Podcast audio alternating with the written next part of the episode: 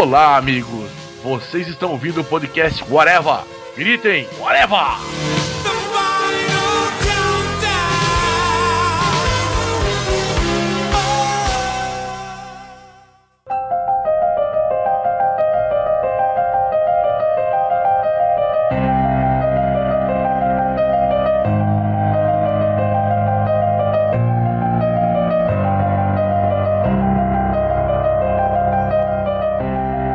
Podcast Wara vai começando e hoje vamos falar sobre roteiro, né? Esse trabalho árduo e complicado, mas que às vezes pode ser muito prazeroso. E temos um time de feras aqui para falar sobre isso. Temos Douglas MCT, que é o roteirista do super projeto Lamen. Temos também o Estevão Ribeiro, que já é quase de casa, já participou de vários podcasts, roteirista e desenhista dos passarinhos, tem agora de Aquário Editorial. E temos também o Felipe Canho, que é criador do Lost Kids e roteirista do Fast 321 que já aprovou muitos trabalhos lá no Catarse. E para falar com eles, temos aqui o Zenon também. E vamos bater um papo sobre roteiro, processo criativo para roteiro e sobre outras e tantas outras questões. Voltamos já.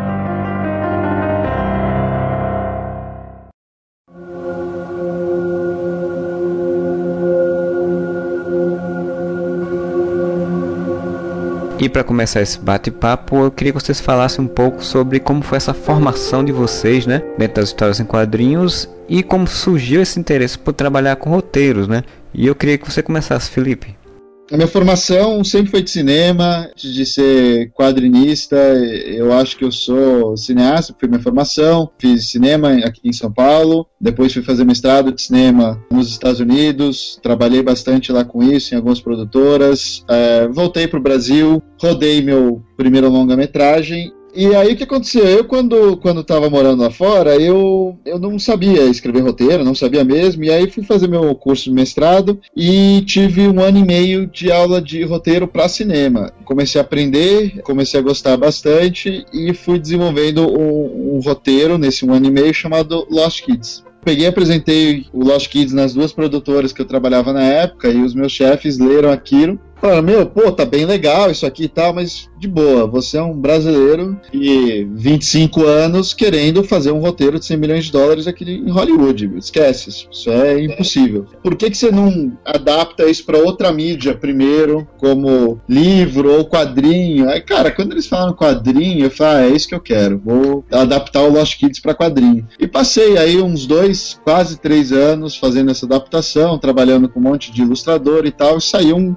um uma bela de uma série, né, de quase 240 páginas, 232 na verdade. E aí o que aconteceu? Eu lancei o Lost Kids enquanto estava em pós-produção do meu primeiro longa-metragem. E no meio tempo, entre ter rodado longa e nem ter lançado ele ainda, tô terminando ele ainda, eu já lancei o Lost Kids, já lancei o 321 e tô para lançar o 3212. E aí eu percebi, falei, pô, cara, tipo, quadrinho, eu posso contar as histórias mais absurdas, mais fantásticas, eh, mais cheias das coisas loucas e vai ter lá um espaço. Não é difícil fazer, eu não preciso de 100 milhões de dólares para fazer uma história em quadrinho eu achei uma mídia que eu me apaixonei por ela, e quanto mais eu me envolvi com quadrinho, e quanto mais eu entrei na panelinha do pessoal que produz quadrinho no Brasil, todo mundo é gente boa, todo mundo te recebe bem, as amizades fluem fácil, toda vez que tem um evento de quadrinho parece reunião de colégio. Cara, eu adorei esse mundo, e aí eu comecei a me envolver cada vez mais nele. Hoje eu posso dizer que eu trabalho mais com quadrinho do que com cinema. Enquanto eu tô tentando terminar meu primeiro longa e eu tenho só mais um roteiro de um longa escrito, os quadrinhos, só esse ano eu vou lançar lançar dois, três títulos e já tenho mais três para 2016. Então Caraca. eu tô amando essa jornada de escrever quadrinho. E eu que parado. Para não, cara, é só fazer. É que eu dependo de desenhista, brother, isso é foda, mano. É, você depende de dinheiro. De desenhista, principalmente. Você depende de dinheiro. Se você tiver dinheiro, você tem desenhista. Esse é, é o Não, mas eu acho que isso, eu acho que isso ainda é verdade, é outra parte da conversa, hein? Esse é o principal. Metade dos, dos, projetos que eu tenho, assim, são baseados em parceria. A parceria, ela é colocada de acordo com a prioridade. Se você tiver uma grana para pagar o cara, o cara vai trabalhar, vai deixar de fazer algumas coisas, alguns filhos e vai fazer. Mas parceria é o grande problema. Então, Estevam, já que você começou a falar um pouquinho, fala aí como foi sua experiência de início aí, de por que você foi fazer roteiro, deixar de fazer um filme milionário para fazer um roteiro de aguardinho. Pois é, né? Olha só, é, no, no, meu caso, tive influência de dos meus irmãos. Na verdade, uma coisa que eu descobri recentemente, é uma coisa que, a gente, que eu nem sabia. Minha mãe lia antes de ser crente, a, da Assembleia de Deus, aquela pessoa que acha que quadrinho é do capeta, coisa assim. Ela lia Fantasma e Mandrake. Eu lia Turma da Mônica, meu irmão do meio lia Marvel, DC, alguns materiais periféricos, como Disney, Trapalhões, tudo da, da, da, época lá da década de 80 e 90. Fui criado num mercado assim de troca de quadrinhos. Porque como a gente não tinha grana, assim, a gente era aquela coisa de você conseguir uma revista um pouco mais nova, trocar por duas velhas, aí você troca aquelas duas velhas por quatro velhas e uma sem capa. Eu sempre tive essa coisa de querer desenhar. Era o lance, eu escrevia muito, muita redação e para ganhar uns pontinhos extras eu desenhava embaixo, na final da redação. Sempre, sempre ganhava uma coisinha a mais tal. Eu escrevi minha primeira HQ em parceria com um colega meu aos, aos 7 anos de idade, chamada Joe Atrás da Fama. E aí, assim, tinha feito material. Joe, que escrevia J-O-N, Joe Atrás da Fama, enfrentava o Dr. X. Eu tinha umas histórias, assim, bem loucas pra moleques de 7, 8 anos a coisa adormeceu até os 14 anos, quando eu voltei a querer mexer com quadrinhos, mas eu já não estava desenhando bem. Eu já não desenhava, na verdade, se eu tivesse talvez, quem sabe, treinado, eu teria um desenho melhor. Mas eu continuei nessa coisa de querer desenhar, de fazer um trabalho com desenho, e aí depois eu fui conhecendo uma galera, fui parando jornais tal, e depois descobri que eu não desenhava bem. Tinha muita gente que desenhava bem melhor no trabalho, que estudava, que sabia coisas, sabia sombra, perspectiva, essas coisas que eu não teria como estudar, como aprender, não, digamos, na urgência que eu queria fazer as minhas histórias. Então eu resolvi fazer o quê? Vou escrever. A partir daí, então, falei, como é que eu vou escrever as histórias? O lance do roteiro, como eu nunca tive uma, uma, uma formação de roteiro, e eu acho que até hoje é difícil você ter uma formação de roteiro para quadrinhos, foi aquela coisa intuitiva mesmo assim, de o que eu quero em cada, em cada quadro, falar como eu quero a história, não mostrar os desenhos, mas sim descrever cada quadro. Foi muito legal quando chegou assim algumas histórias, alguns exemplos de roteiro de Alan Moore, alguns roteiros de New Gaiman, mas a gente já pegou logo esses caras que escreviam muita coisa por quadro, né? Achava, nossa, eles estão acabando com a gente, como é que eu faço isso? Eu criei nomenclaturas para trabalhar. Eu chamava de visão de busto, visão de. Eu criava as, as, as nomenclaturas e mandava para meus colegas para a gente poder trabalhar eu levei essa, essa vida de querer fazer quadrinhos amaduramente até os 20 anos, finalmente conseguimos publicar no jornal chamado Notícia Agora, que era o jornal do Espírito Santo que estava nascendo. Eles queriam uma sessão de quadrinhos diferente, então eles queriam. A nossa, nossa proposta era que fosse feita uma página de quadrinhos por dia, numa história seriada de 5 a 10 páginas. Então a pessoa acompanhava aquela história por 5 a 10 dias, e aí depois entrava outro personagem, entrava outro. E eu escrevia então quadrinhos com auxílio de quatro desenhistas, três,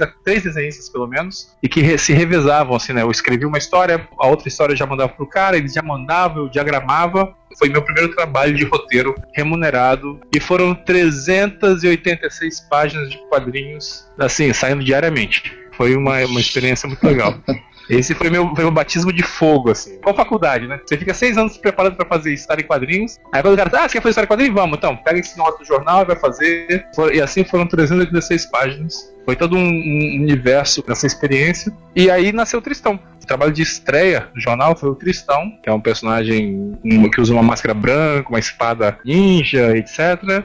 Eu já te falei isso já, mas o Tristão foi a primeira revista de um autor brasileiro que eu li, cara, na vida. Isso me faz sentir, assim, honrado e velho. E velho, né? Mas eu, eu, acho muito legal. Assim, eu encontrei atualmente um, um carinha, tadinho, que eu até tenho que pedir desculpas a ele. Até, abraça aí, Maverick. Não sei se o nome dele é esse mesmo, mas ele é. Provavelmente o... não, né, cara? Mas não, mas sabe lá. Tem 33 anos, mas o nome dele é Maverick falou que começou a produzir histórias em quadrinhos porque leu o Tristão. Eu fiquei lisonjeado, ele até ele me encontrou, pô, Estevam, não sei o que. Eu comecei a gostar de quadrinhos, a fazer quadrinhos causa, não sei o que e tal. Mas também eu gosto de pensar o seguinte: o pessoal fala assim, pô, que merda, se o pessoal faz essa merda, também posso fazer. Nossa, nesse, nesse ponto, eu acho que eu, já eu coloquei uns 20, uns 100 para poder trabalhar. Né? Uma boa forma de começar a carreira. Douglas, então fala aí a tua experiência, como é que foi produção de roteiros. Minha formação toda principal foi em quadrinhos mesmo. Eu, três anos eu já lia Mônica, desenhava. Quando era criança, eu fazia alguns gibizinhos, né? Pedia para meus pais é, dobrarem uma folha 4 e eu fazia vários, né? Fazia uma NAC especial de férias, baseado em Disney e Mônica, né? Tinha um personagem chamado Bingo, essas coisas de criança e, e na época eu não tinha essa, por muito tempo, inclusive, né, um bom período, eu não tinha noção da distinção de um desenhista roteirista. Vou fazer quadrinho e fazia, né? Aos oito anos eu descobri que minha mãe tinha uma edição capa dura do Asterix, fiquei maluco. Chegou Homem-Aranha, Hellboy, que eu fiquei maluco, e mangás, né? Com 13 anos eu fiz um curso de, de desenho, que ainda tinha intenção de ser desenhista, eu fazia desenhos para trabalhos na cidade, né, no interior de São Paulo. Vários trabalhos, quando era criança, ganhava, recebia o pagamento em bombom, né? Era maravilha. Criança Justo. Criança gordinha. Eu lembro até hoje também de uma edição da Wizard da Globo, que foi quando eu comecei a ter uma noção maior do, do roteiro, que é uma. Não sei se é o, o número 13, o número 14, né? Daquela época, dos anos 90. Tinha uma matéria sobre roteiros e vários exemplos de vários roteiristas diferentes, a maneira como trabalhar eu lembro que eu li e reli essa matéria centenas de vezes, ficava maluco, e eu já publiquei quadrinhos no jornal lá no, no interior também, né, Jornal Município, dois, três anos, tanto tirinhas quanto um, um, tipo de mangá que eu fazia na ocasião. Então eu roteirizava, desenhava, mas usando o termo que o Estevão falou, o meu batismo de fogo foi com Maurício de Souza, 2005, né? Eu tinha começado a fazer testes em 2003. Eu fiz testes tanto para desenhista quanto para roteirista, e na ocasião eu ainda morava no interior, vinha para cá, para São Paulo, me colocaram uma encruzilhada, né? Falaram: olha, se você for escolher o caminho para ser desenhista, tem que morar aqui, trabalhar presencialmente. Se for para ser roteirista, você pode morar no interior, mandar por correio na época, né? Que eu mandava por correio. E aí aí que eu optei por isso na época, por questão logística, né? Não tinha intenção de morar em São Paulo ainda. E eu me descobri nisso, falei, pô, é isso que eu curto mais do que desenhar. Eu gosto de desenhar, mas é um hobby e roteiro, contar história eu faço desde sempre, né? pô, faz 10 anos, né? Eu conheci o Maurício no aniversário dele de 70, ele vai fazer 80 agora, né? Foi um dia muito foda, né? Foi um dia impressionante. Foi aí que eu comecei a investir mesmo na carreira. Além de quadrinhos, eu fiz também outros trabalhos aí para TV Globo, né, com Galera Animal, pro game do Chico Bento para redes sociais aí que ficam uns dois anos no ar, né, Facebook, Orkut, para alguns curtas que os caras pagaram, assinaram contrato, mas nunca aconteceu, então é, vocês sabem como é que é. Hansel e Gretel, que é um mangá que eu, que eu tô desenvolvendo desde 2009, lendário, né, já está contrato assinado com a New Pop, editora. Finalmente foi finalizado esse ano, deve sair ou esse ano ou ano que vem sem falta. Tá aí 5, 6 anos né, em produção. Passado lancei 10 desejos, que tá numa pausa aí, o desenhista não, não tá com tempo. E agora lancei Super, né, com o portal Lamen, que eu tô publicando aí outros artistas de mangá. Provavelmente eu esqueci de alguma coisa, porque eu não tenho muita memória. Geralmente, pelo que eu vejo, né, quem trabalha com quadrinhos, seja desenhista ou roteirista, é, é muito essa, essa, coisa mesmo do autoaprendizado, né, assim, até porque coisa de curso mesmo, crescer mesmo só foi há pouco tempo, né, recente, né, não é uma coisa que sempre se teve. No meu caso, eu só vim ter contato com roteiro na universidade na parte de cinema, que nem o Felipe, né, a coisa é você trabalhar com a construção de roteiro, que aí você tem uma, uma parte, mas, tipo, é uma coisa que geralmente em escola mesmo, que ninguém nunca vai falar sobre. Inclusive, deixa eu fazer um jabá aqui, o Douglas, pra quem mora em São Paulo, ele tá tentando organizar um, uma galera aí para fazer um curso de roteiro, né, Douglas? Tô montando aí um curso de roteiro multimídia, né, que vai abordar para todas as áreas, cinema, animação, quadrinhos em geral, para literatura, games, né? Tanto para quem quer trabalhar com isso, quanto para quem quer seguir como, como, hobby, né? Vai ser no estúdio Mangaká, que fica do lado do metrô Liberdade aqui em São Paulo, que acabou de abrir uma unidade aqui, tá no Rio de Janeiro já tem mais de cinco anos, né? É uma escola de desenho, também dá aula de japonês e outros tipos de curso. E agora vai focar em roteiro. Tá montando turma aí. Então, uma outra coisa também que vocês vão perceber que eu vou falando as coisas aos pedaços, porque eu nunca lembro. Mas eu cursei criação e produção de visual, mas essa coisa de roteiro que, que o Felipe e o Estevão comentaram, como que eles foram pegando dessa maneira orgânica, foi parecido comigo também, porque como a gente não teve essa, essa oportunidade que hoje hoje existe, né, com tantos cursos, é lendo quadrinhos que você aprende a eh, roteirizar, né, cara? Desenho acho que tem uma coisa um pouco mais técnica, que acho que demanda um curso tal, mas roteiro, em alguns casos, pelo menos na, na nossa geração aí, lendo todo tipo de quadrinho, você acaba, pelo menos para roteiro de quadrinhos, você acaba pegando aí a manha, né? E você observando narrativa, enquadramento, ângulos, e aí você pula, né? Depois, obviamente, lendo alguns livros no meio, fazendo um curso aqui e ali, vai especializando a coisa. Isso que eu ia perguntar, cara. Não tenho nenhuma experiência como vocês têm também. Tenho um pouco mais de facilidade de, de roteirizar. Até tem um roteiro pronto já, né? Uma caralhada de página, na verdade. Até por isso eu acho que o desenhista que camarada É. meu tá fugindo. Mas, pergunta pra vocês um pouco sobre a linguagem do roteiro. Quando vocês começaram a estudar, vocês falaram que tiveram um pouco de, de embasamento aí nas aulas e tal. Estudar pra quê, rapaz? Ano da vida. É só quadrinho, né? Da É, vida, né? Escola da vida. Quando você está estudando desenho, por exemplo, é fácil você achar referências de desenhos na internet? Você tem dúvida, alguma, alguma pose, alguma expressão, não sei o que, você consegue ter essa referência na internet. Mas e quando você tem alguma dúvida com relação à linguagem em roteiro? É uma pergunta? Um ponto de interrogação. É, faltou, cara, faltou. Sim, é uma pergunta. Como está perguntar. você esta noite? No meu, no meu caso, assim, sobre o lance de estudar roteiro, eu não entendi a pergunta totalmente, assim. Se eu estivesse ouvindo, se eu ouvir o podcast, eu vou, vou acabar me, me odiando, assim. Mas quando eu ouvi o podcast, na verdade. Mas se, é- se eu ouvir, ó. Se eu. Não, eu ouço, eu ouço, eu ouço o podcast de vocês, eu amo ouvir vocês falar. Aham. Só que quando eu estou participando, eu detesto a minha voz. A, Ah, a mas minha ninguém voz gosta tá- da própria voz, relaxa. a minha voz tá linda aqui, mas só quando chega aí sai uma coisa toda afobada. Não, não parece a mim.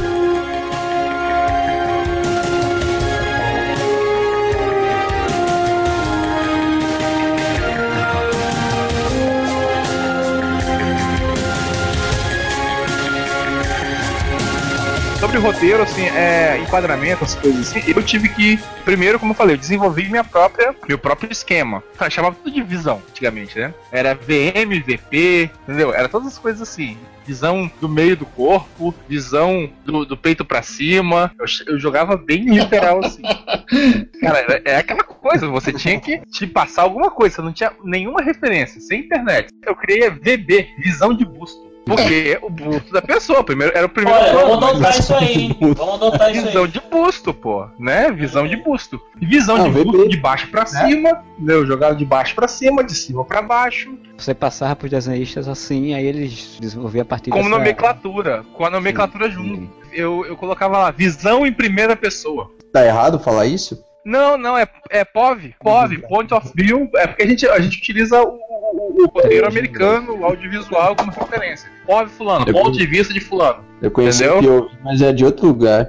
Ah, eu adotei muito da nomenclatura cinematográfica. É a referência que a gente tem. Então, a partir do momento em que eu comecei a me encontrar com o mundo exterior e que eu não era dono da- mais das minhas regras, e sim eu tinha que me adequar a um universo mais abrangente, eu comecei a falar numa linguagem de fácil acesso. Qualquer pessoa consegue achar um roteiro cinematográfico e entender do que está falando. Algumas coisas não dá para usar, como traveling, não dá para você fazer uma- um movimento ou uma sensação de movimento do negócio. Mas a gente pode usar uma visão panorâmica. Comecei a me valer dessas nomenclaturas que, mesmo para um leigo, a pessoa consegue, com uma junção de palavras, passar. "Peraí, Isso aqui, plano médio, é pô, meio da pessoa. A pessoa em primeiro plano e a outra pessoa está em plano médio, isso quer dizer que essa pessoa em primeiro plano está na frente, pelo menos para quem vê, ela está na frente da pessoa que está em plano médio, que está cedendo uma visão da, da cintura para cima mas que também não é uma regra. Agora, talvez o livro do Jean Danton tal, que acabou de sair, mas não existe um livro com um conjunto de regras para roteiristas de quadrinhos. Existe um como desenhar graphic novel nos Estados É, Unidos. Mas, Estevam, eu vou ter que te interromper aí, porque tem já dois, três livros muito bons roteiro de Brasileiros? quadrinho. Não, brasileiro não. Não, mas, Mas Felipe, cara- Felipe, olha só, você está falando de um universo onde você, você estudou no- no mercado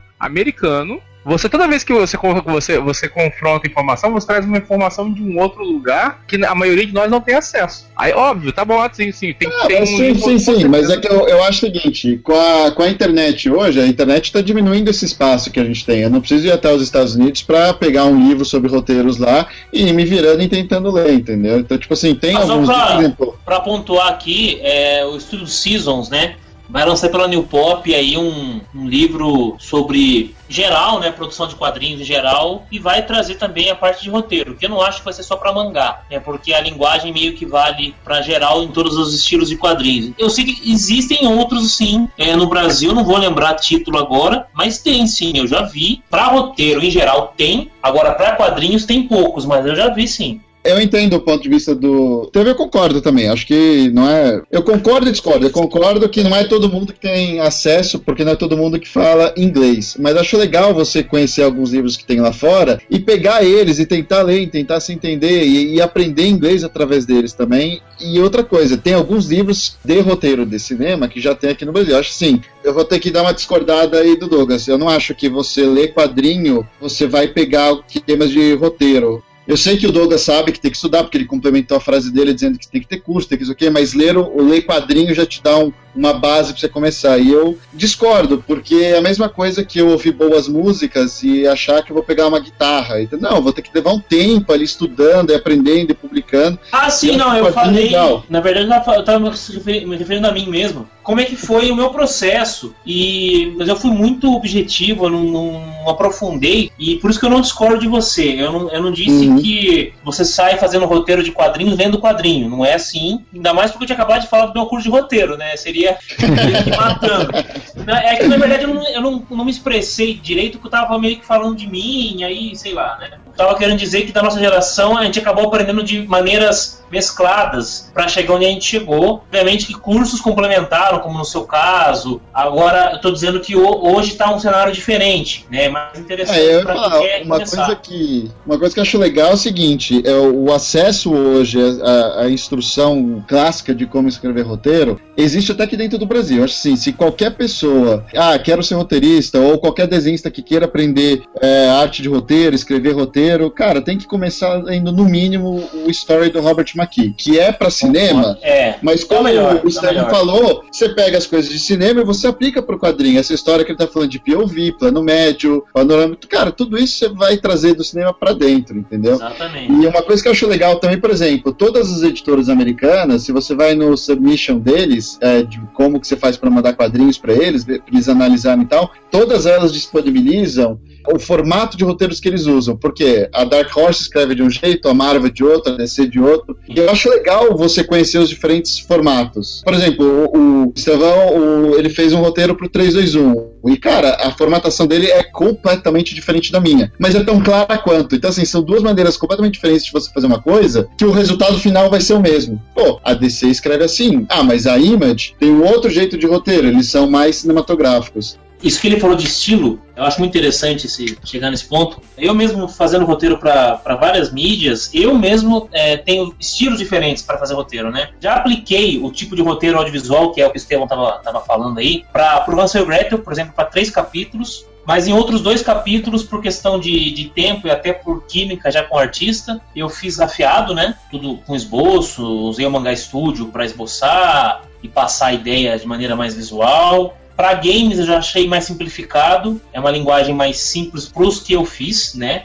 Hoje, para os quadrinhos, eu faço rafiado. No caso, já estabeleceu uma relação com o artista tal. Mas eu já fiz antes é, de maneira escrita e funcionou muito bem, transmitindo as ideias. Tem os livros, tem os cursos, tem todo um aprendizado aí de, de, diversas maneiras, pela internet, por cursos. Tem regras, tem alguns termos, mas eu acho que o bacana do roteiro é que ele é bem maleável, dá para você fazer de um jeito que não seja muito regrado, né? Que não tenha muito uma coisinha quadradinha, que tem que ser tudo assim. O bacana é isso. Isso é uma coisa que eu tive que me acostumar um pouquinho. O roteiro de cinema, você tem uma formatação que precisa ser seguida à risca. Precisa ser, tipo, tudo certinho, o tamanho da fonte aqui, porque no cinema, cada página de roteiro é, equivale a um minuto de filme. Então, se você tiver um roteiro de 90 páginas, você sabe que o filme, em teoria, vai estar ali próximo de 90 minutos. Ah. Aí, quando eu comecei a escrever roteiro para os quadrinistas, como eu fui aprender roteiro de cinema, a primeira coisa que me ensinaram foi formatar um roteiro de cinema, eu vou começar pelo mesmo caminho. Fui aprender como se formata um roteiro de quadrinho. Imagina minha pobre cabeça quando eu vi que a Marvel faz de um jeito, a DC de outros, que eu falei, uhum. cara, eu não, como é que eu vou me achar nesse mar de formatações? Porque e faz sentido isso. O mais importante do roteiro de quadrinho é você se entender que você é um ilustrador. tive experiências completamente diferentes dentro do 321 que foram muito legais. É, o, o, o Ivan Reis trabalha de uma maneira que para mim foi totalmente nova. Tipo, eu mandei um roteiro para ele, ele entregou um layout diferenciado. Meu, agora você se vira. E aí eu peguei eu refiz o meu roteiro em cima do que ele tinha feito de arte. E a gente foi fazendo esse ping-pong e saiu uma coisa super legal.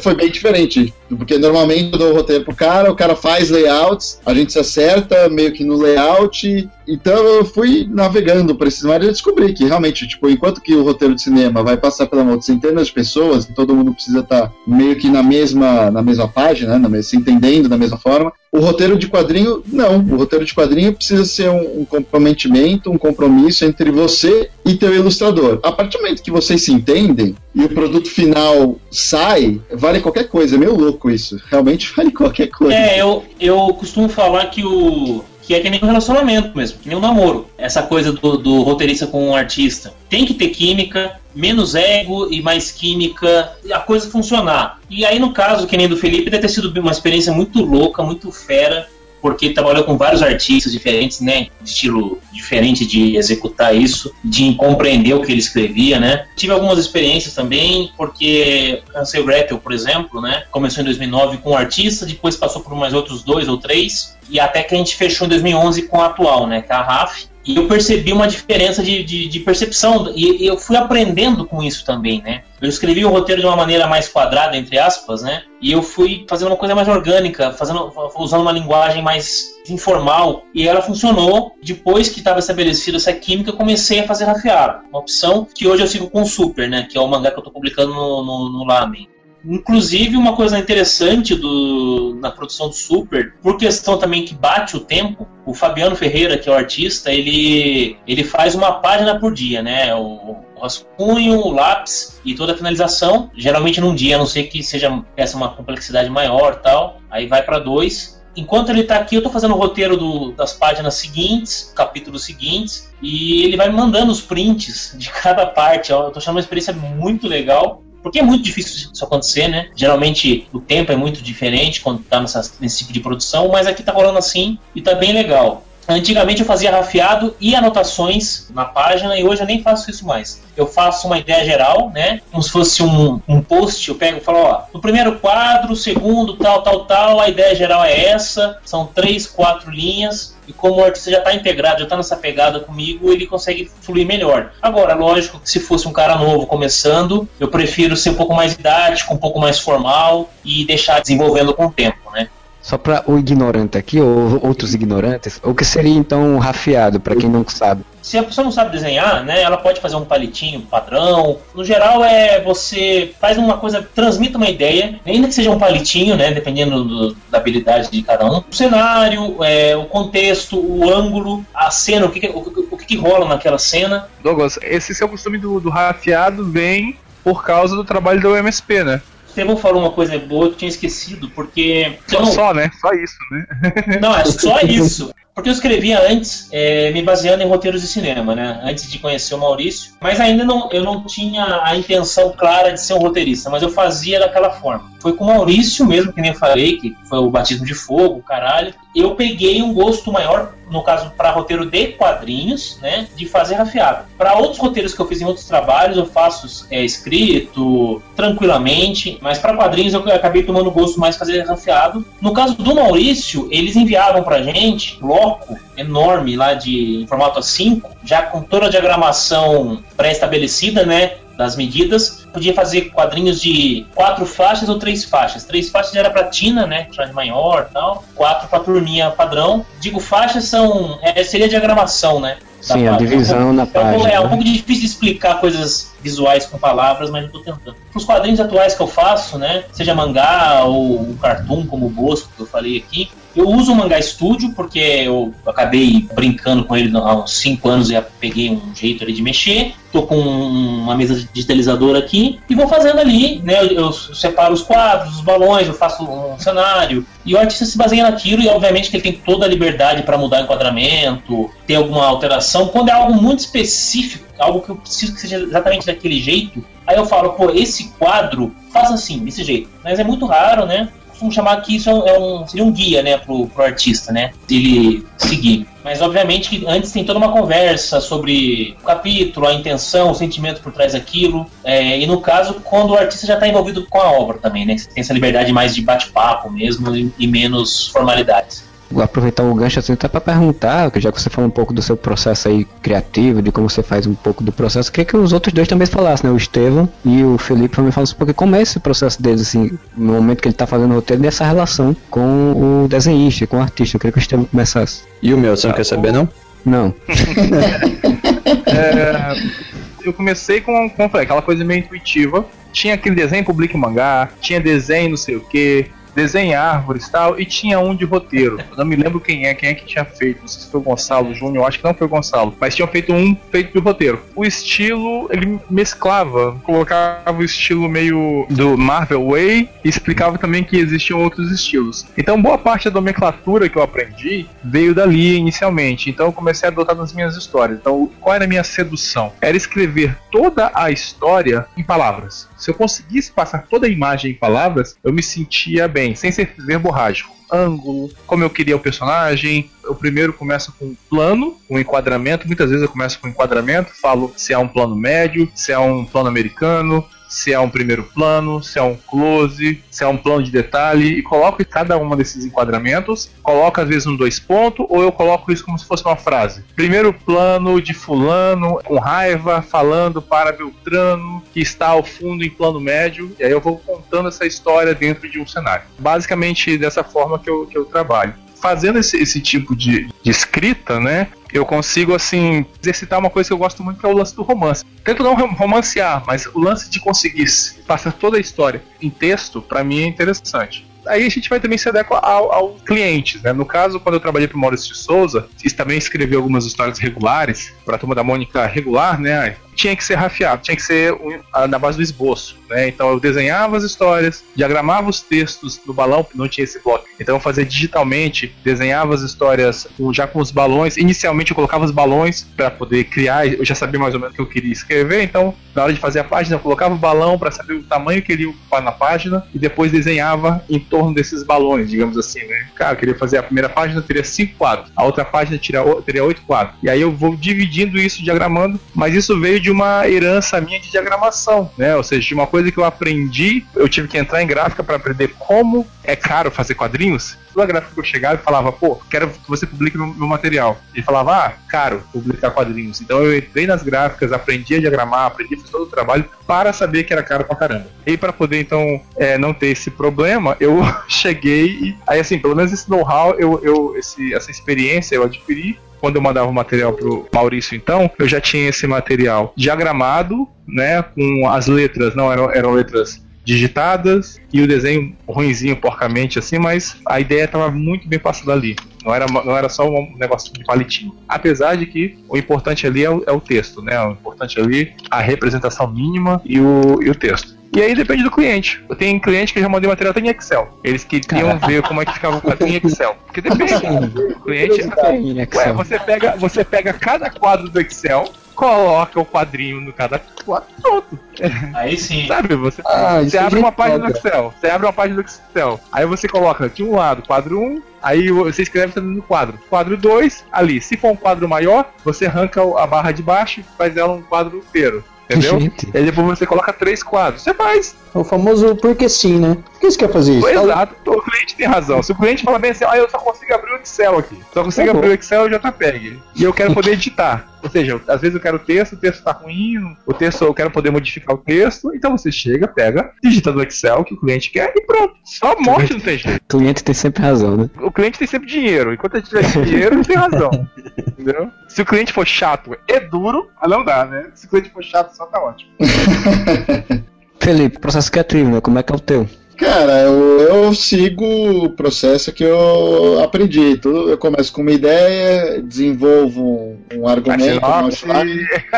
É, exatamente, é. Ah, não tem, não tem onde correr. Cara, argumento, outline, depois eu faço as fichas do personagem. Depois, é, todo personagem precisa ter arco, a história precisa estar bem estruturada nos três atos. Cara, a última, a coisa mais fácil do mundo para mim é sentar a bunda para escrever o roteiro em si, porque já tá tudo tão mastigado até lá. Cara, quando você tá com, com um argumento feitinho, cara, dá para escrever tranquilamente, tipo, cinco, seis páginas num dia de roteiro, né? Num dia só. Porque basicamente o que você tá desenvolvendo é a parte visual em cima disso. E tá quebrando ela em quadros, colocando diálogo, né? E mesmo o próprio diálogo diálogo, uma coisa que eu gosto de fazer é dar um tapa no diálogo depois que o letrista termina o trampo. A gente pega e ajusta algumas coisinhas, faz uma última passada, já com os balões já prontos, com as falas tudo lá bonitinha, eu pego e ajusto alguma coisa que falta. Então, cara, meu processo criativo é bem, é bem 3, 2, 1.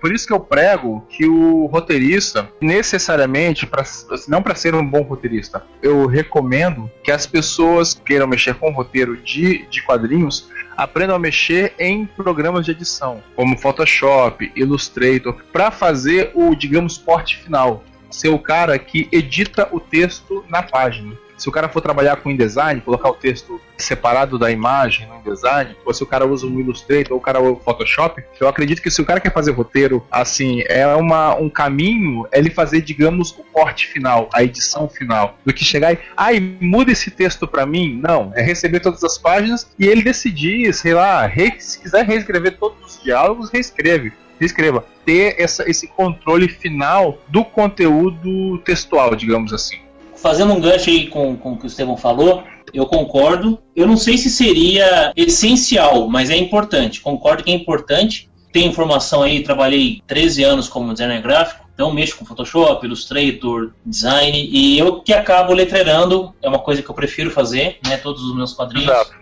concordo com tudo isso que você falou, não vou repetir, porque é exatamente isso. É, você consegue ter um controle é, do começo ao fim né, do trabalho todo, e você consegue lapidar alguns diálogos que você criou antes, e na hora que você vai fazer essa parte final né, da diagramação, vamos chamar assim, percebe que talvez um, uma palavra ali, uma, uma frase ali, talvez já é, esteja sobrando ou esteja faltando, e você tem esse tapinha final, né? Talvez ela não combine com a, com a solução que o desenhista propôs para a Exato. sua interpretação. A ideia que você passa é uma coisa, os arcos dos personagens, quando se juntam, pode virar uma outra coisa. Quando você pega tudo aquilo que você fez e está escrevendo no roteiro, você acaba fazendo, por mais que seja um trabalho braçal, ele acaba sendo uma reinterpretação do amontoado de ideias, uma organização do, do amontoado de ideias. E aí quando você pega tudo aquilo, que você coloca tudo aquilo redondinho, dizendo assim, chega o desenhista e vai entender aquilo de uma forma totalmente. Pode, pode entender aquilo de uma forma totalmente diferente, porque o cara não dorme contigo. O cara não vive na tua cabeça.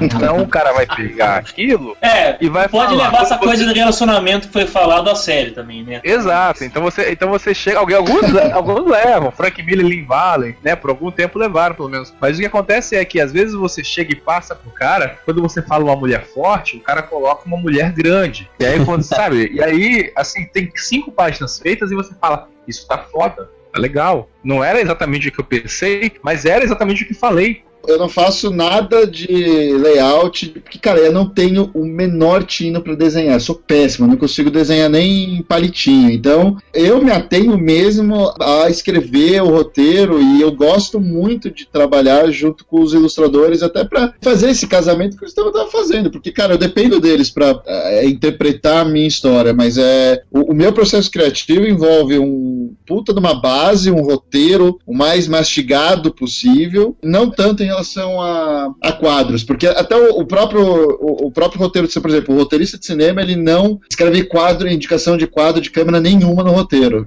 uma das primeiras coisas que os caras falam e enche o saco é não coloque nada de câmera no seu roteiro. Então eu já venho com esse pensamento. O que eu faço, óbvio, eu quebro o roteiro, o número de painéis de quadros por página, porque isso é a minha responsabilidade mais do que o do, do artista, porque eu que tenho que editar o ritmo da história, faz parte da narrativa isso. Mas eu tento deixar o mais aberto possível, até pro cara me devolver os layouts. Então, assim, tem, eu acho que tem que ter um, um bate-volta. Eu tenho que mandar o roteiro, o cara me manda os layouts, a gente se acerta, volta pro cara. Então, eu gosto de ficar nesse bate-volta, mas essa edição final aí que o Estevão tava falando, eu acho, eu gosto de ter também. É, eu, eu, até coloco um letrista aí no meio, porque eu me vi obrigado a aprender a fazer lettering. Cara, eu consigo fazer, é uma coisa que, que sai, só que se tem pessoas melhor que eu em alguma função, por que não aproveitá-las o Davidson Manes, ele me encontrou na época do 321, na época do Catarse, e, cara, ele assim, ele é um letrista muito animal. Tipo, ele é muito bom. Ele me salvou no primeiro 321, e nesse segundo 321, cara, eu joguei na mão dele e falei, te vira, vai fazendo o teu. Mas eu acho legal que pelo menos eu tenho esse conhecimento. O que, que ele manda para mim? Ele manda os arquivos em aberto editáveis, porque se tem adaptação. É legal. Eu faço ali na hora, entendeu? Antes de mandar pra revisora, e aí fecha.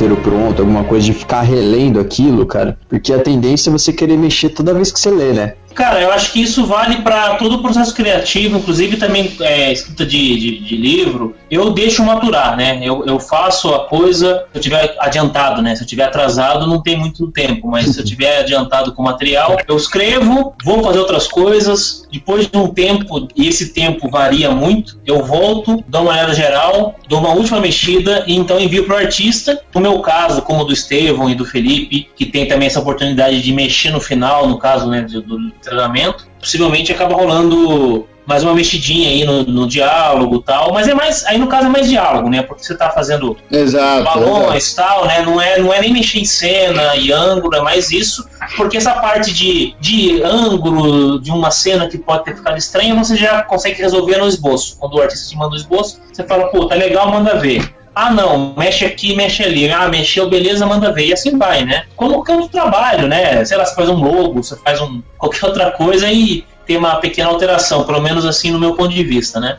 Escrevi um roteiro, o roteiro de Famintas, o primeiro álbum que eu publiquei pela minha editora, a Qual Editorial. Foi a estreia dela na Comic Con Experience. É um material de 2000 e 2003, quando saiu o Beijo do Vampiro. Fui contratado para produzir o material, para pegar essa, essa possível febre do Beijo do Vampiro. A novela não foi esse sucesso que achamos que ia ser tipo Vamp. O material foi cancelado e aí eu fiquei com o material assim parado. E aquela história eu tava insistindo na história, um tempão, tal, coisa assim. E você imagina que é uma história de 2003, tínhamos pego aquele resquício image de Wildcats, Gen 13 e tal, coisa assim. Jesus. Então as mulheres eram hipersexualizadas, tinha mulher pagando peitinho, e a bot era uma bot de stripper. Quando eu peguei o material e falei, quero lançar esse material, quero dar uma chance para esse material, eu vi que pelos esboços que tinham sido, sido feitos pelo Amal e Flotation, é, envelheceram muito mal. A história envelheceu muito mal. A história hoje, ela soaria muito sexista, ela soaria, sabe, fanservice total, ela seria, ou seja, uma coisa só mesmo pra galera ver mais peitinho. Tinha uma história ali, mas ela tava sendo ofuscada por um bocado de coisa que a gente colocou pra. que era o vício do, da, da, da década de 90.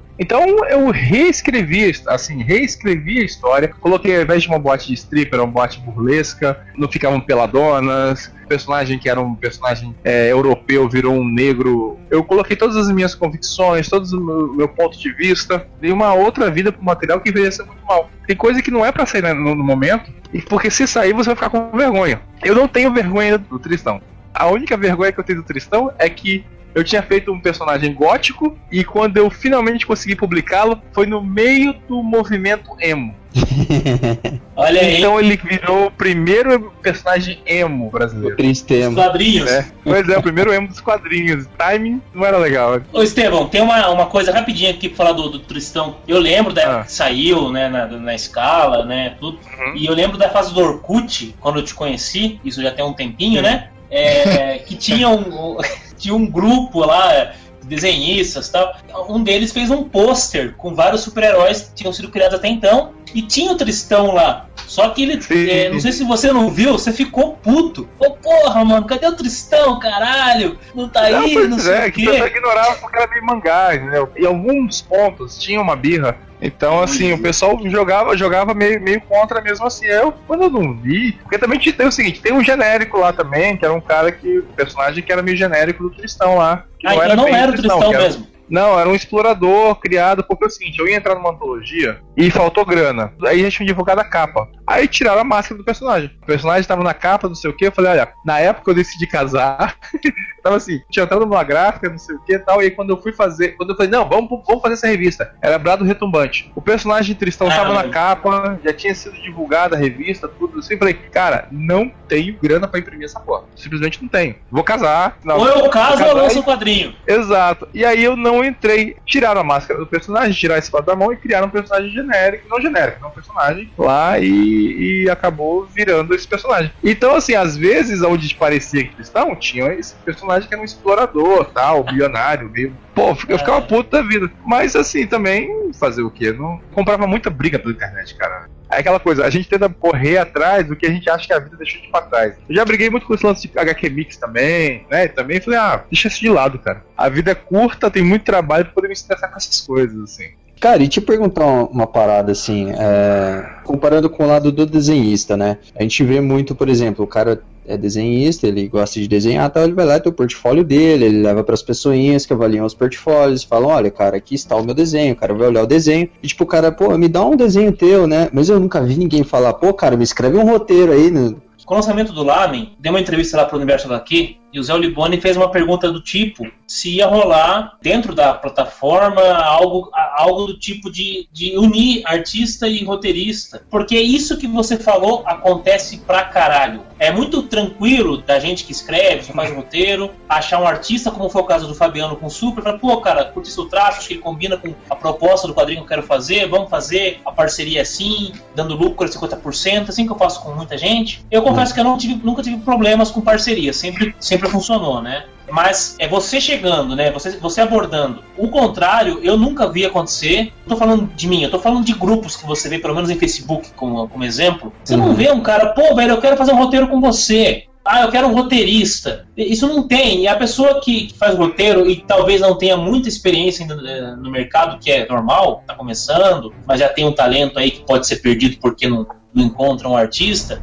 Então no Lame, por exemplo, a gente pretende fazer um, uma forma aí de, de, unir essa coisa. Já tem alguns roteiristas mandando trabalhos pra gente e já tem artistas se interessando por esse material pra, só para desenhar. Porque tem que criar, fazer a coisa acontecer, né, cara? Porque você falou é muito verdade, velho entra aí uma questão importante, assim, questão da, do editor, né? Você tem uma pessoa que vai fazer essa, essa junção das coisas. Porque geralmente você vai ver edital, por exemplo, de financiamento, o que for, que vai ter alguma coisa relativa de quadrinho, ele já quer um trabalho totalmente pronto, assim. Então, ou você já tem que desenhar e fazer, fazer o seu próprio roteiro, ou você tem que ficar batalhando atrás de alguém que vai desenhar. O Zenon já falou, desenhista às vezes é muito ocupado e tem muita coisa para fazer, ou às vezes acaba, até o que o, o, o Estevam falou, às vezes ele acaba priorizando certos caminhos e, e aquilo ali que é uma coisa que ele não vai ganhar dinheiro naquele momento, ele acaba deixando um pouco de lado. Não, é natural. Ó, deixa eu falar uma, uma, uma coisinha aqui sobre, sobre o que o Douglas falou aí, sobre, sobre essa coisa de não ter roteirista. Tem muito roteirista aí, assim, sendo solicitado. Quando eu comecei a, a conversar com Maiolo, Diniz, falando sobre essas coisas de trabalhar de graça, porque tem um grande problema. Quando a gente propõe parceria, poxa, assim, os caras que trabalharam comigo no Pequenos Heróis, assim, eles não foram remunerados nada. É bem pouquinho, né? Porque na verdade a gente dividiu o lucro para oito pessoas, para dez pessoas, na verdade. E a gente acabou fazendo o quê? Geralmente, quando, quando tem um trabalho, você faz meio 50 por 50, como seria o nosso Douglas. Eu fiquei com 1,6% e cada autor, ilustrador, ficou com 0,8%. Ou seja, todo mundo passou fome junto. Porém, esse trabalho foi o trabalho de estreia do Vitor Cafage. 90% das pessoas que estiveram no Pequenos Heróis estiveram nas três edições do MSP 50. Ou seja, alguns ali foram chamados para serviços, para publicar, graças à exposição. Não estou falando que, olha, publica por mim que você tem exposição. Isso é péssimo de se falar. Mas assim, todos esses caras estavam fazendo eles estavam fazendo seus trabalhos próprios na internet, divulgando seus trabalhos em blogs, com exceção do Salimena, que já trabalhava na MED, sendo devidamente remunerado, todos eles estiveram ali numa grande posição e, ao mesmo tempo, fomos premiados pelo HQ Mix, de melhor publicação infantil. O que aconteceu de legal foi que, graças ao trabalho que eu fiz com o Tristão e os outros projetos, as pessoas falavam assim: ah, você é o Estevam, fiz o Tristão, tal, não sei o quê. Pô, quero sim, eu quero publicar o trabalho. E outra coisa, o trabalho era, era legal. Quando eu chamei para fazer o Pequenos Heróis, eu falava, cara, você vai fazer uma homenagem ao Super-Homem, você vai fazer uma homenagem. E as pessoas não estavam entendendo como é que era essa homenagem. Quando eu explicava a história, as pessoas queriam fazer. E eu falo, cara, não tenho grana nenhuma. Se, eu, se a gente fechar com uma editora, a gente vai dividir todo mundo. A gente fechou com uma editora, publicou lá fora. Nenhum deles rendeu o bastante coisas do destino aconteceram graças a esses materiais. Essas histórias pararam em mão de muita gente muito interessante e essas pessoas foram assim compensadas assim. Tanto que eu chamei para o segundo número e elas foram também assim, entendeu? No mesmo, no mesmo esquema. E é claro que assim, como a gente falou, para um projeto desse, tem que ter toda a paciência do mundo. Se não vai entrar dinheiro, tá todo mundo entrando com suor, vísceras e coração, fazendo a coisa pelo amor ao personagem que você tá homenageando, você não pode esperar muita coisa a não ser esperar um ano para que o cara fique livre e você possa fazer sua história. Eu criei uma comunidade chamada HQ Roteiristas Procuram Desenhistas e vice-versa. Eu não convido ninguém. Eu não convido nenhuma pessoa, porque eu acho péssimo para as pessoas convidarem para grupos. Eu só tive que convidar o, o Maiolo, porque obrigatoriamente o grupo tem que ser feito por mais de uma pessoa. Quando eu convidei o Maiolo, foi a única pessoa que eu convidei na história do negócio. Já chegaram a 892 pessoas para procurar roteiristas e desenhistas. Então tem pessoas aqui que você se apresenta como desenhista, as pessoas começam uma conversa e estão publicando materiais. Eu recebi Ótimo. 16 histórias para uma chamada de antologia de roteiristas e desenhistas iniciantes. Vou conseguir tirar dali desse trabalho, eu vou conseguir tirar 6 a 8 pessoas muito legais para fazer uma antologia. Sabe, mas são pessoas que se encontraram por aqui, produziram material. É aqui, ó, Regis Rocha, tá aqui no, no- na- na própria- no próprio negócio. Procuro um desenhista e para parceria de um projeto de HQ curto estilo steampunk. Quem interessar, entre em contato. Tem pessoas aqui oferecendo arte para roteiristas, tem gente É uma página de classificados. Uma ótima iniciativa. basicamente grupo fechado, você tem que solicitar para entrar, para que não tenha nenhum tipo de troll para fazer né, o trabalho. Então, assim, a pessoa solicita para entrar, eu chego, olho o que, que ela tá fazendo, se é só de zoação, se a pessoa só vai lá para fazer propaganda. Então, se você chega na página, oi, faço trabalhos só se for remunerado. Tchau. Pra estar fazendo propaganda. A minha ideia é que a pessoa vá lá, veja lá, sabe, conheça o ambiente. Gente, quer tocar um projeto junto pro FIC? Vamos. Entendeu? É no- A ideia é essa. Então eu falei, gente, olha, tá aqui oferecendo, você vai receber propostas. Você vai receber propostas remuneradas, você vai receber propostas de parcerias. Preparadas para isso, para tratar as pessoas que querem fazer projetos com uma certa educação. A gente Ah, sabe sim. que isso é um mercado, mas também isso é um aprendizado. Ninguém começou aqui no seu primeiro trabalho sendo remunerado com uma grana astronômica. Bom, de gente ir encaminhando já pro final do, do podcast, a gente já falou umas, duas horas já de, de- de conversa sobre o roteiro. Os caras não vão querer nunca mais gravar com a gente, que eu falei que ia durar entre. É, acabou. Foi a primeira e última vez. Pois é, né, cara? Ficar explorando o povo Ah, aí. ficou muito papo de fora ainda. Eu queria que meio que fazer uma consideração assim de pessoal falar um pouco, cada um falar um pouco aí sobre a questão de mercado, né? Assim, tipo, a gente sabe que tem o trabalho de roteiro e tal, mas como é o mercado para quem trabalha com roteiro, para quem quer iniciar, quem quer entrar nesse mundo aí dos roteiros, né? Eu queria que primeiro o Felipe falasse. Quadrinho de estreia foi, acho que assim, em 2013, em 2013 no FIC. Então, assim, cara, eu tô indo pro meu segundo FIC. Eu tive minha primeira Comic Con Experience ano passado, acho que todo mundo, mas pra mim começou tudo de uma vez só. Então foi. Não senti ainda o que é estar, assim, dentro do mercado aos olhares de outras pessoas. Porque aí emendei os Kids no 321, emendei o 321 primeiro no do segundo, emendei outro projeto em outro. Então, assim, sendo muito sincero, acho que, cara, um dos poucos convites que eu tive, assim, de vem fazer uma coisa comigo foi do, do Estevão, que viu o meu trabalho, gostou e estendeu a mão, falou, vamos fazer alguma coisa e tal. Mas, assim, nessas de não querer ficar sem trabalhar e não ficar esperando sentadinho na cadeira alguma editora ler Lost Kids e falar, meu, é meu Lost Kids, vem fazer coisa pra mim. Eu não quis nem correr esse risco, já fui emendando uma coisa na outra e a minha ansiedade de, de, de produzir mais e uma coisa que eu digo assim, que eu, um nicho que eu encontrei e que tá me servindo muito bem, que eu não, não vou largar tão cedo, é o Catarse. Quer queira ou não, eu já tenho uma base de fãs, conhecem meus projetos através da plataforma do Catarse, então isso pra mim tá funcionando. Eu vou sempre enxergar o Catarse como ferramenta de lançamento de projeto. Então, assim, eu ainda tô nessas de encontrando o meu espaço dentro do mercado e vendo as possibilidades que vão surgindo. O que tem funcionado para mim bastante até agora, para as histórias que eu quero contar, foi financiamento coletivo. Tô muito feliz com isso. Vou continuar usando até me permitirem usar, até os fãs continuarem apoiando e dando essa força. Eu lembrei de uma conversa que a gente teve numa gravação com a Chris Peter, no último FIC, em que ela falou que justamente é muito mais difícil para um brasileiro ser inserido no mercado de roteiros nos Estados Unidos, porque os caras têm meio que um preconceito em deixar alguém que não está inserido na cultura dos caras escreverem para o público de lá, né? Com exceção de tipo Alan Moore no game e tal. Tem meio que esse preconceito, né? Então, o que eu senti de lá, cara, eu fui, eu fui em algumas palestras, eu conversei com, cara, vários roteiristas. Por um lado é bom, por um lado é ruim. O lado bom é o seguinte, pra, pelo que eu senti, a indústria americana e os- as editoras e tal, eles não estão nem aí, cara, se você é chileno, brasileiro, chinês, japonês ou Zimbábue. Se você entregar um roteiro de qualidade, uma HQ de qualidade para eles, a não ser que seja uma coisa muito específica, né? Tipo, ah, não dá para entregar alguma coisa, é, sei lá, muito tipicamente brasileira. Mas se você for fazer um, quadrinho um pouco mais universal, uma ficção científica, sei lá, um, um gênero de fantasia, uma coisa mais mais acessível universalmente, eles não vão olhar esse material assim, ah, se é de um brasileiro não deve ser legal. Só que, ao mesmo tempo, o que rola lá é uma dificuldade enorme pro roteirista entrar na indústria. É muito, mas assim, muito mais difícil um roteirista entrar na indústria americana do que um artista. Eles próprios falam nos painéis. Eu fui em dois painéis sobre entrar na, na indústria, é, um sobre como trabalhar na Marvel sendo roteirista e outro como entrar na indústria como roteirista. E eles falam, cara, tipo, não adianta, você não tem como mandar roteiro para eles analisarem, você não tem como mandar curtas histórias para eles analisarem, vai que você conseguiu um cara para desenhar e você conseguiu fazer uma história de seis páginas, cara, não adianta. O que eles falam, você vai ter que dar um jeito de publicar um quadrinho, primeiro você vai ter que publicar independente não vai chamar quase atenção nenhuma, mas tem que estar tá bom o suficiente para você distribuir para a galera e ver quem gosta. Aí você vai ter que lançar um segundo quadrinho independente. Aí você vai ter que lançar um quadrinho por uma editora minúscula, mas que já vai abrir umas portas. Então, assim, você não pode parar de publicar e na esperança de que o próximo trabalho vai ser mais fácil. Só que aí o que eu achei engraçado, tipo, como a indústria é grande o suficiente para ter, sei lá, 20 editoras soltando material, o próprio público já encara isso como um filtro. Você não sai pelas 20 editoras, é porque não deve ser bom. Aí por isso que fica essa faca de dois gumes, entendeu? Tipo assim, ah, tudo bem, não,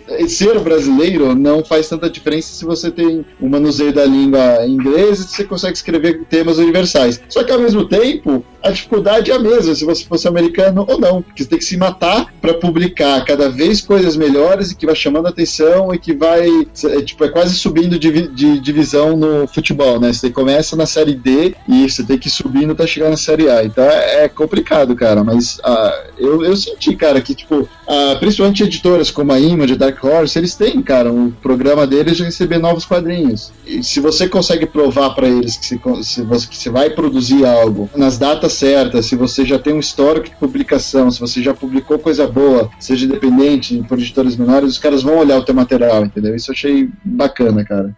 No mercado de roteirista, para mim, assim, não funciona sozinho. Você não vai encontrar uma pessoa que vai contratar um roteirista para fazer um trabalho. Ele sempre vai ser parte de algo maior. Falando no quadrinho autoral. No quadrinho comercial, tá, tem alguma coisinha, exemplo do Paulo Mafia voltou com os roteiros de Zé Carioca. Então você tem aí como a possibilidade de escrever algumas histórias brasileiras, assim, nas revistas da Abril. Você tem algumas iniciativas, muitos trabalhos de adaptações por algumas editoras, mas geralmente já é um trabalho já meio que fechado com um desenhista. É sempre assim, o, o, roteirista ele sempre ele precisa meio que apresentar já o desenhista. Nunca é tipo assim, ah, Estevam escreve um ótimo roteiro, vou chamá-lo. Não. Às vezes parte do roteirista chegar no lugar para poder conseguir o negócio. Por outro lado, o mercado publicitário é um mercado onde o roteirista se destaca. Se você é um cara que sabe escrever bem, assim, algum, alguns cartilhas, eu mesmo, assim, meu ganha-pão mesmo é produção de cartilhas para empresas, para órgãos públicos, para hospitais, para prefeituras. Então é da onde eu tiro meu sustento hoje grosso material meio que autoral, pô, ele é pontual, parece um a cada ano, para vir uma graninha, entendeu? Assim, e geralmente eu já preciso já estar com o projeto meio que fechado. Então você já age meio como um co-editor, né? Você basicamente bota um editor, você tem que orquestrar tudo para poder oferecer para as livrarias. Muito difícil é, fazer um trabalho como o Guzman. O Sidney Guzman faz um trabalho de loteria. Você chegar e você tem um mercado tão grande e que você pode pensar assim: ah, eu quero um roteirista aqui. Se depender disso, a gente morre de fome. Então, assim, o mercado ele não existe ainda. O Catarse ele funciona com muitas pessoas, sim, mas por outro lado, essas pessoas já têm que ser conhecidas de alguma forma. Então, elas trabalharam muito tempo de graça, ou no caso do Canho que começou já com material é, vencedor, ele se cercar de pessoas com qualidade atestada, além do trabalho de convencimento dessas pessoas, ele precisa também ser um trabalho administrativo muito forte. Então, o roteirista ele é um cara que ser apenas apenas roteirista é complicado. Enquanto a gente bem definido as coisas do cinema, e no Brasil o próprio cinema está se definindo cada vez mais, está se profissionalizando cada vez mais, o roteiro ele ainda está. A gente nem tem uma fórmula específica, entendeu? Cada um tem seu estilo, tá bom, isso nos Estados Unidos também é dessa forma. O nosso mercado de roteiro, seja desde o quadrinho, é, rádio, roteiro publicitário, todos esses tipos de roteiro, cada um faz de uma forma. Acredito que não seja como o Felipe Canho falou lá, que você tem, todo mundo tem uma fórmula, porque lá é uma indústria. As coisas precisam funcionar dentro de uma forma para poder é, caber nos 90 minutos. Aí o que acontece? A partir daí todo mundo tem que viver como pode. O Canyon achou o seu, o seu ganha-pão, tem os seus projetos no Catarse, obviamente ele faz outras coisas, mas assim, falando dentro da área de roteiro, ele já achou o seu filão. O Vitor Cafage não fica sem trabalho porque também achou o seu filão. Quem faz trabalhos pontuais precisa complementar com outros trabalhos, ter uma banda, vai fazer uma outra coisa não, em outra parte do tempo, ou dar aula. Um, hoje um roteirista pode estar, viver dando aula. Mas até isso eu acho que é complicado, porque você vai preparar o pessoal para me mendigar igual você, entendeu? Para você, olha, você vai fazer isso aqui, qual mercado eu vou atuar? Ah, olha, você vai poder fazer negócio no Catarse, roteiro publicitário, você vai poder fazer sua historinha, você vai poder trabalhar no Maurício Souza quando um dos 14 roteiristas, redatores morrerem. E se me falarem que a plataforma como Catarse vai absorver tudo isso, a gente vai chegar igual no Kickstarter, ter 170 e poucos projetos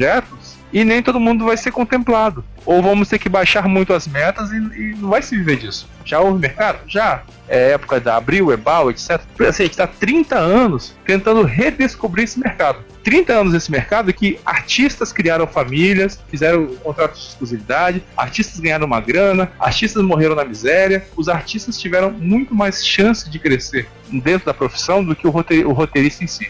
A gente tem tanto roteirista no Brasil que já poderia ter uma associação de roteiristas, roteiristas apenas, não quadrinistas, para saber sobre roteiro, falar sobre roteiro, porque existe de arte. A arte abrange tudo, quadrinhos, tira não sei o que. Literatura não abrange quadrinhos, não abrange roteiro de quadrinhos. Não temos painéis de roteirista. Quantos painéis de roteiro vocês já viram em eventos de quadrinhos? Não. Não tem um painel de roteiro. Você fala sobre o quadrinista, você coloca uma galera falando sobre arte, sobre desenhistas, como é trabalhar para Marvel. Mas não tem falando sobre o papel do roteirista, o roteiro em si, entendeu? Não tem. Acredito que iniciativas como esta agora do Areva, de falar sobre roteiro, é uma coisa importante para abrir os olhos sobre isso. Diniz tá ganhando prêmio pra caramba aí, mas é um cara que teve que desenhar também. Teve que ser autor também para poder se manter na, no mercado. Porque às vezes o que você ganha como roteiro não é legal, não é, é pouco, é, é, é, básico. E o mais curioso, você não é reconhecido. As pessoas me reconhecem mais pelos passarinhos. Mas quando eu chego lá e falo sobre pequenos heróis, ah, eu gosto mais da história do Cafage. Ah, eu gosto mais da história do Salimeno. Eu gosto mais da história do Lafinock. Mas, tipo assim, eu escrevi todas as histórias. Não tem balão nenhum, dizer, né? Não tem texto algum. Ah, mas como é que você pode ter escrito e não tem balão nenhum? Até é uma falta de, de informação do público. Então, quando você chega, até mesmo para uma empresa, que você quer oferecer o trabalho de roteiro, ah, não, a gente já tem um redator aqui.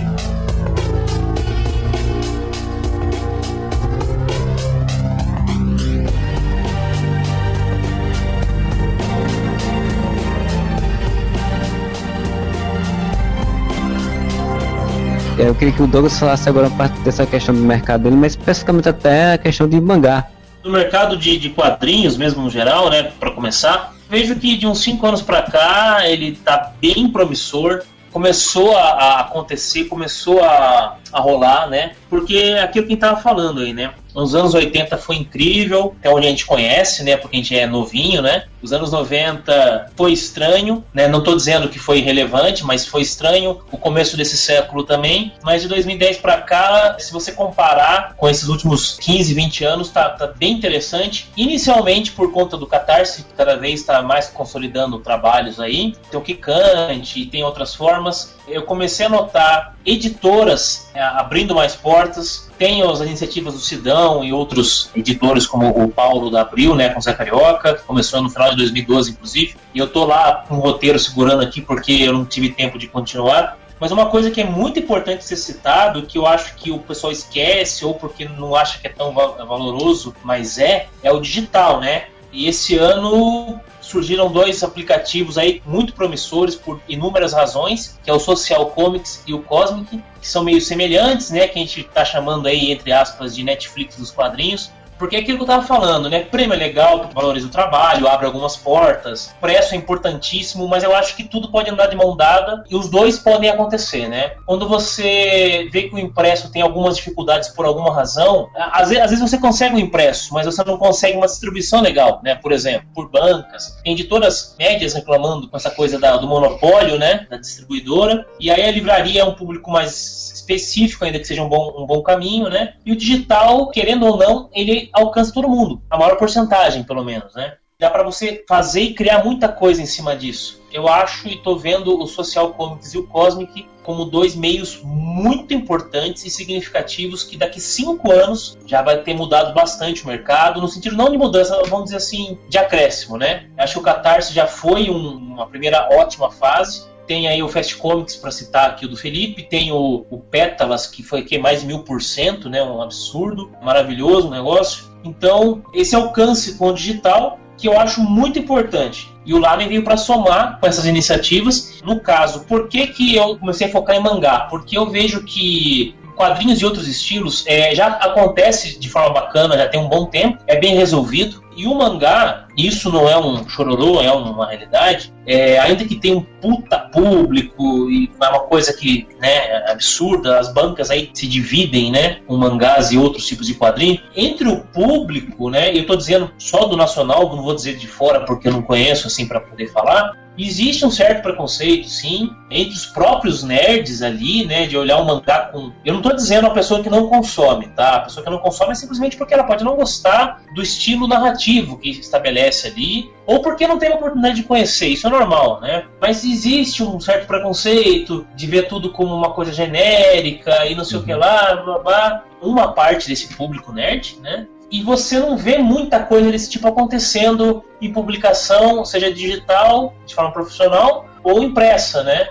Enquanto que outros trabalhos é, rolam com mais naturalidade. O Lamin surgiu com essa, com essa proposta inicial de vitrine, onde eu selecionei alguns é, autores e artistas que já estavam publicando aí de maneira mais amadora, né, em blogs pessoais e não estavam tendo um alcance interessante porque era um amigo, a mãe, o cachorro que estava olhando. Eu vou selecionar esse material junto com o mangá que eu quero lançar agora, lançar num lugar só e ter um alcance. Enquanto eu estava construindo esses sites, antes de lançar, já fui procurado por algumas empresas, editoras. É, não sei se é porque é meu nome envolvido ou se porque a proposta era um pouco diferente, está agregando, seja em parceria, seja em novos passos que a gente vai dar, a gente vai dar com calma. É uma coisa que veio para somar o mercado de quadrinhos hoje existe. O FIC já está aí há muitos anos, mas agora tem a Comic Con Experience. O Fast Comics e o Anime Friends, falando de eventos aqui mais né, no Sudeste, eles agora abriram espaços para mesa de artistas, né? Coisa que não tinha antes nesses dois eventos. O quadrinho começou voltou a ser valorizado e agora a ideia é fortalecer o mangá nesse meio, o mangá nacional. Então eu queria agradecer a presença de vocês três e peço aí os seus jabás com indicações mais diretas, digamos assim. Então queria que o Felipe começasse a falar aí um pouco aí do seu jabá, do que você está fazendo que vai sair. Acabei de financiar o segundo volume do 321 no Catarse. Vai ter lançamento previsto agora para.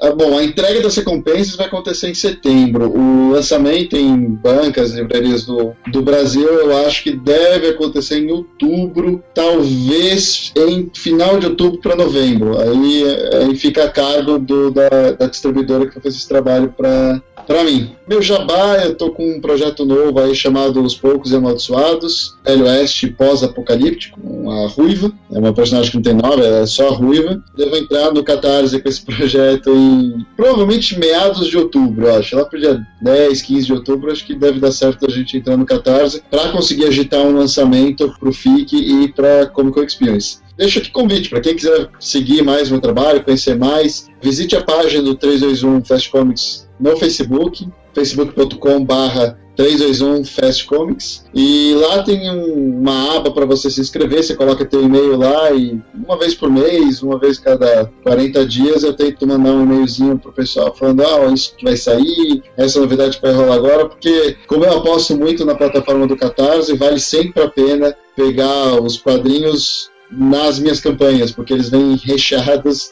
de extras, pelo menos foi assim nas últimas três campanhas e espero que eu continue. Então aí fica o convite para você se inscrever no mailing e ficar por dentro das novidades. Beleza, Estevam, diga aí seu, seus jabás e seus contatos aí, como é que contato com o Estevam. Bem, eu tô cada vez tentando escrever mais, mas publicando menos, né? Material meu e mais material da editora. Eu montei a Quara Editorial, completou um ano como empresa agora em agosto, mais seis meses de atuação, não, sete, sete meses de atuação, que ela começou em dezembro, né, mais ou menos. Já lançamos então os Ruas, com certeza, quando esse podcast aí, já teremos lançado o livro do, do Carlos Ruas, e estaremos com um stand na Bienal do Livro do Rio de Janeiro, com nove títulos, com uma série de novidades, pouca coisa minha exatamente, mas tudo com minha mão, né, assim, né, porque o trabalho de editor para ver mais materiais, seja de romance, quadrinhos e outros projetos por aí. Então, assim, procurem no facebook.com/barra Editorial, curta a fanpage para poder ficar por dentro dos nossos trabalhos. Ok? Tchau, tchau. E esse site sai quando, afinal de contas, do, do Aquário? O site já existe, tá lá,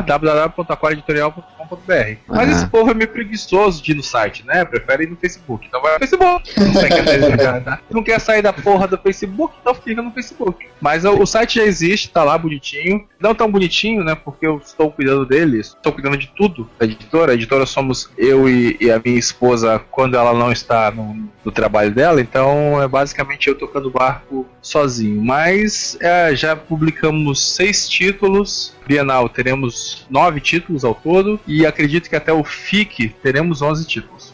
E vamos estar no FIC, só pra saber. Estaremos no FIC e na CCXP. No FIC estaremos no stand junto com a Marsupial. Vai ser a Marsupiário. Inclusive, vamos lançar, vamos relançar Pequenos Heróis e vamos publicar mais um, um livro em conjunto, pelo menos. Então, não deixem de, de nos acompanhar, ok? Valeu. Douglas, como é? Faz aí seu jabá, onde é que a gente encontra você? Onde é que a gente pode ver seu material? Então, mais uma vez, lembrando que eu vou ministrar um curso de roteiro multimídia, Estúdio Mangaká, do lado do Metrô Liberdade em São Paulo, para quem tiver interesse. Pode procurar Estúdio Mangaká no Facebook ou pelo site, né? A minha rede social é Douglas MCT, tanto no Facebook quanto no Twitter. O Lamen é Leia Lamen, tanto no site, né, .com.br, quanto no Facebook. Ele logo vai estar aberto aí para submissões de novas obras, novos títulos. A gente está trazendo mais títulos aí também para estrear agora em agosto. Vai ter um tantinho assim por mês, eu espero. Coisas bem interessantes para revelar. Temos umas parcerias e um novo passo aí também que a gente vai revelar em breve, assim que tiver os contratos assinados. A gente vai estar também em FIC, na Comic Con Experience, né,